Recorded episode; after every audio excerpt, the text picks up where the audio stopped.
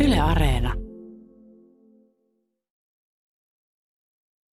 Nyt toivotetaan studioon tervetulleeksi kulttuurin tutkija Kirsi Laureen ja yliopiston lehtori niin ikään kulttuuritutkija Noora Viikman. Tervetulemassa. Kiitoksia. Ja suosta puhutaan, nimittäin Itä-Suomen yliopistossa on nyt alkanut tutkimushanke, jossa tutkitaan soihin liittyvää kulttuuriperintöä. Minkälaisia kulttuurisia merkityksiä niin te suolle löydätte? Jos mä aloitan, niin toki niin nämä meidän taloudelliset merkitykset on myös kulttuurisia. Eli se, että kuinka soita käytetään meidän elannoksi. Sieltä haetaan kaikkea tarpeellista. Sitten nämä meidän symboliset merkitykset on todella tärkeitä, jotka säätelee meidän asenteita edelleen. Eli nämä Suokuokko ja Jussi ja Joukahaisen ja Väinämöisen taistelut suolla suohon laulanta ja erilaiset tämmöiset myyttiset elementit jo tasoilla voi, voi olla. Ja sitten nämä esteettiset myös, että kuinka suo erityisesti nykypäivänä nähdään tämmöisenä kauniina luonnonalueena, tämmöiset luonnontilaiset suot. Tässä muutama esimerkki. Sanoi Kirsi Laure, miten Noora Viikman löydätkö vielä lisää merkityksiä? Kyllä mä voisin ehkä lisätä, että sekin on merkitys ja merkityksellistä ainakin, että millä tavalla tosiaan ihmiset ovat nyt keksineet näitä uusia tapoja hyödyntää suota. Eli tämmöinen, miten sinne mennään yhdessä, minkälaisella porukalla, vai onko siinä tämmöinen toisaalta sen kanssa niin kuin vastakkain asettuva ajatus siitä, että mennään yksin fiilistelemään ja etsimään elämyksiä – mutta tota, en halua mitenkään tehdä tähän tällaista vastakkainasettelua tosiaan, että uskon, että ne merkitykset on hyvin moninaisia ja moni, monimuotoisia, mutta liittyy myös tähän niin kuin vapaa-ajan viettoon yhdessä ja siihen niin kuin, eh, hiljentymisen kulttuurin tai siihen, että halutaan, niin kuin puhutaan paljon, että tässä ajassa etsiä elämyksiä.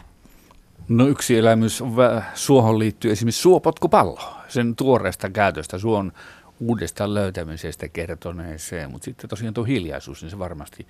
Mites tuo Suonin, tuota, minkälaisia tunteita siihen liittyy? Positiivisia, negatiivisia ja ihan noin kulttuuriperinnönkin valossa, jos katsotaan siihen. No soihin on liittynyt meille perinteisesti pelkoja, siihen soihin uppoamisesta. Ää, mä luulen, että tämä on tämmöinen niin kuin, poistuva pikkuhiljaa poistuva pelko. Toki sellaiset, jotka vähemmän käy luonnossa ylipäänsä, niin saattaa edelleenkin pelätä soihin uppoamista. Ja tokihan se lapsille voi ja eläimille ollakin edelleen vaarallinen paikka. Mutta tuota, haluatko Noora jatkaa? Joo, tietysti tässä tekee mieli leikitellä tällä pelkoelementillä, että sehän voi olla sen takia juuri jännittävää mennä sinne suolle, että menee testaamaan sitä omaa pelkoaan tai tai, tai, tai kokeilemaan, että uskallanko astua pitkospuilta ulos tai näenkö virvatulia ja mm. esiintyykö siellä joku mytologinen hahmo vaikka tai muuta. Että ne on kaikki tällaista, tällaista mielikuvituksella leikittelyä ja yhteyten hakemista siihen vanhaan ajattelumaailmaan, vaikkapa minkälainen luontosuhde meillä on aikaisemmin ollut. Minkälainen suhde teillä itsellä on siihen suohon? Että minkälaisia teille siis Noora ja sitten Kirsi, niin onko se pelottava, upea, hieno, usein oletteko suolla? Minkälainen suhde teillä on suohon itsellänne? No ensimmäinen mielikuva on se nostalginen suhde, kun joskus parikymppisenä vietin enemmän aikaa tuolla Pirkanmaan soilla, Siikanevalla ja Seitsemisillä. Ja sitten mä myönnän olevani persoonaltani tämmöinen hidastelija, ja nautiskelen näistä hiljaisista hetkistä myös, jolloin tota, voisin mainita tämän toissa päiväisen lauantaisen kokemukseni tuolla Patvinsuolla, jossa jännittäen menin sitä, että minkälainen se on se sää ja kun se on niin sattumasta kiinni, kun menee ulos. Eli siellä hidastelin ja kuuntelin hiljaisuutta, että mitä se ihan oikeasti on. Meillä on kuvitelmia hiljaisuudesta, mutta se oli todella mahtavaa. Tuuleton, hiljainen yö, täysi kuu, sumun tulo, niin edelleen. Niin näitä, mä luulen, että ne on semmoisia tyhjentymättömiä, että sit siihen jää vähän niin kuin koukkuun, että haluaa uudelleen, että se on sellainen kerrasta nähty ja kuultu asia. Sanoi Noora, kun entäs Kirsi? No mä oon Pohjois-Pohjanmaalta kotoisin, joka on Suomen soisinta aluetta, eli se oli mun ihan arkista ympäristöä siellä. Mä en koskaan ajatellut lapsena tai nuorena, että se olisi erityisen kaunis tai muuta. Siihen aikaan se ei ollut tapana. Mutta sitten täällä pohjois ehkä enemmänkin on tullut sitten tietenkin mun tutkimusten perusteella se suo niin tutummaksi ja se on mun lähellä, kodin lähellä on soita, mä käyn siellä koiran kanssa päivittäin. Toki se on mulle rakas alue. Ja nyt jatketaan tarinaa suon kulttuurisista merkityksistä. Eli Itä-Suomen yliopistossa on alkanut tutkimushanke, jossa tutkitaan soihin liittyvää kulttuuriperintöä ja studiovieraana kulttuurin tutkijat Kirsi Lauren ja Noora Viikman. Tota, ihan tiivistetysti, niin mitä tällä tutkimuksella haetaan? No, me pyritään nyt katsomaan sitä, että millaisia tällaisia uusia soihin liittyviä kulttuurisia merkityksiä nyt 2000-luvulla on syntynyt ja minkälaista muutosta on havaittavissa. Että me ollaan havaittu jo se, että ää, tässä me niin kuin, soihin suhtaudutaan edelleen sillä tavalla, tai että on nämä perinteiset käyttömuodot, eli marjastus, metsästys, turpeennosto ja niin edelleen. Mutta siihen rinnalle on tullut myös tämmöistä kantauttavaa taidetta hyvin paljon, eli ollaan huolestuneita soiden tilasta. Ja sitten meillä on myöskin siinä rinnalla tämmöisiä hyvin yhteisöllisiä tapahtumia, kuten erilaisia tämmöisiä suourheilutapahtumia eri puolilla Suomea, tämmöisiä ää, hyvin tämmöisiä festivaalihenkisiä. Eli pyritään nyt katsomaan sitä, että mitä nämä uudet muodot oikein merkitsevät meidän kulttuuriperinnölle. Muuttaako se sitä meidän suhtautumista suoluontoon? Millä silmällä te tutkijat katselette tätä ihan ajankohtaista kiistaa? Nyt Juutin suusta tällä hetkellä kiistellään sen ennallistamisesta. Se on ojitettu suo, kasvaa puuta kiistellysti ja sitten tosiaan sitä ollaan ennallistamassa ja sitäkin vastustusta löytyy, jakautuu mielipiteet, niin mit, onko tämä kiista teille tuttu?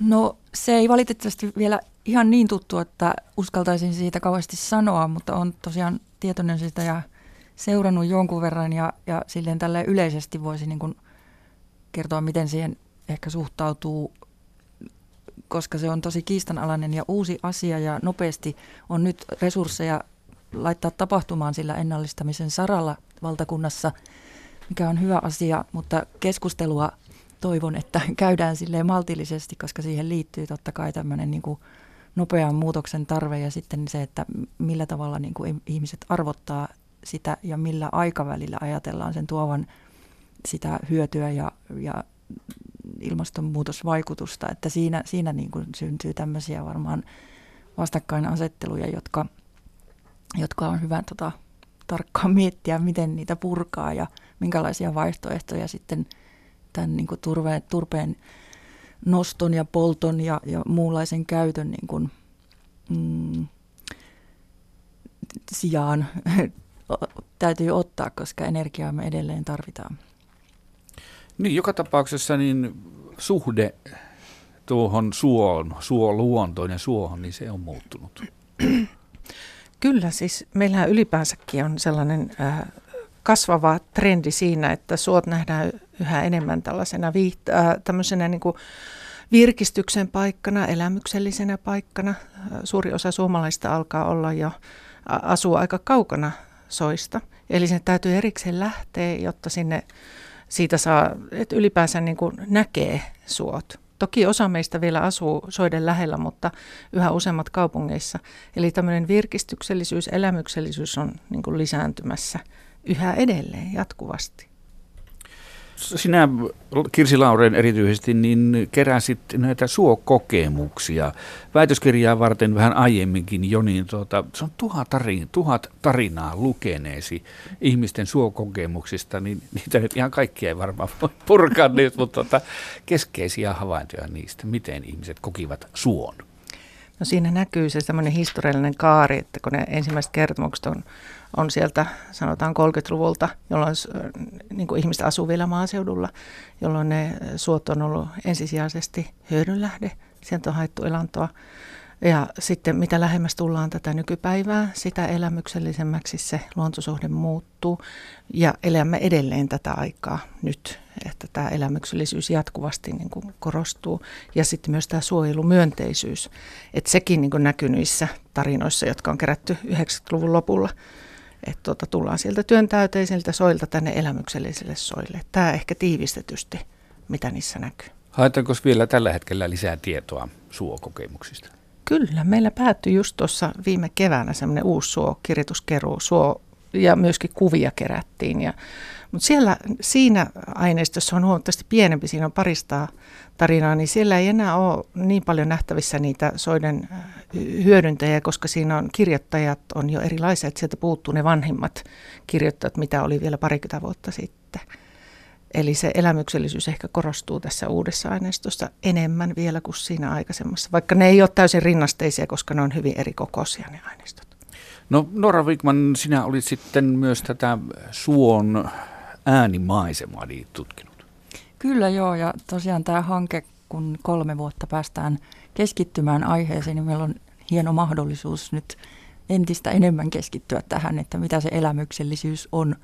Ja yksi yksi tota lähtökohta on tietysti tämä kuulokulma, miltä suo kuulostaa ja miten me sitä kuunnellaan, minkälainen elämys on nimenomaan se korvat edellä metsään ja suolle meno.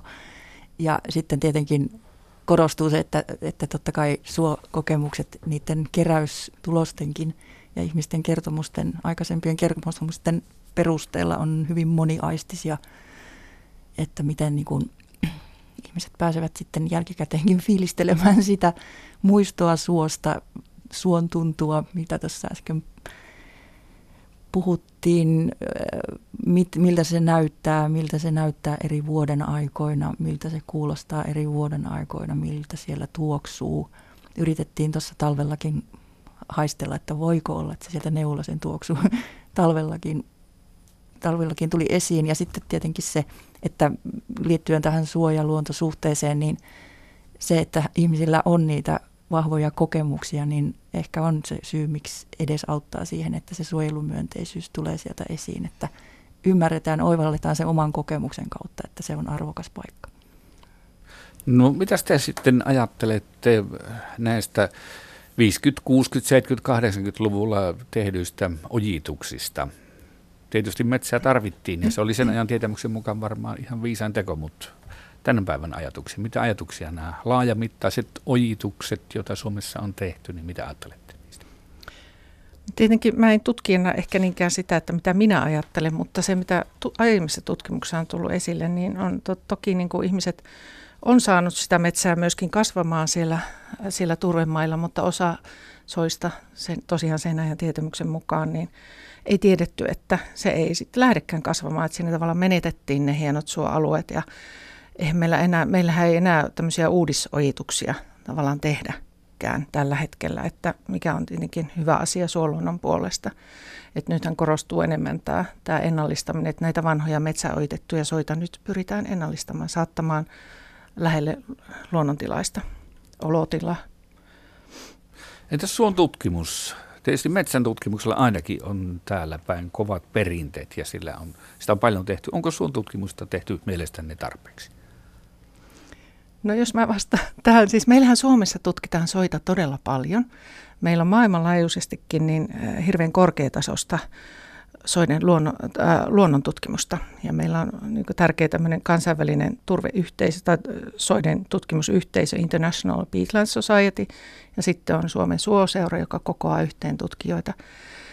Mutta äh, soiden kulttuurisia puolia niin on tutkittu varsin vähän tähän mennessä. Että sille on kyllä tarvetta, koska ihminen on se, joka määrää sen, että mitä, mitä soille tehdään. Eli ne on aina kulttuurisia kysymyksiä ne, että suojellaanko suo vai otetaanko se muuhun käyttöön. Ja sen takia ihmisten tutkiminen on aivan ensiarvoisen tärkeää. Niin, tuossa äsken tuli meilläkin esille uutisten aikana, tuossa puhuttiin, miten monessa kohtaa sitä turvetta käytetään. Se on niin kuin yllättävän monen kasvihuoneen niin kuin ihan elinehto kasvualusta monessakin kohtaa, niin turve on vielä, ja puhumattakaan vielä polttoaineena on pakko käyttää, mutta siitähän nyt ollaan luopumassa. Mitäs ajatuksia? Se liittyy varmaan siihen tähän monimuotoiseen keskusteluun, mitä tarvitaan siitä ja, ja niin kuin sitä vertailua, vertailua, että mikä, mikä sitten tämän ihmisen tarpeen ensisijaisuuksia ovat käyttää sitä turvetta mihinkin tarkoitukseen. Ja en nyt tässä varmaan ehdi luettelemaan niitä kaikkia hyviäkin asioita ja turpeesta kasvualustana energialähteenä ja niin edelleen, että varmasti voi sanoa, että taloudellisesti tämmöinen harrastustoiminta ja urheilu ei mitenkään korvaa, korvaa suon käyttöä, eikä siihen sitä ole tarkoitus perustellakaan, mutta kuitenkin ne ratkaisut ja kaikki on hyvin arvopohjaisia. Se, miten me merkitykset ja kulttuuriset merkityksetkin muodostuu, niin sieltä tulee niitä arvoja esille ja niiden arvojen muutoksia, jotka on tärkeää tuoda esiin. Ja mahdollisesti ihan niin tämmöisiä laajempiakin elämäntavan muutoksia, mitä me tietenkin on ilmassa, että mistä kaikesta meidän pitää ehkä luopua siitä energian käytöstä. Noora Wikman, Kirsi Laurin, kiitoksia. Kiitos.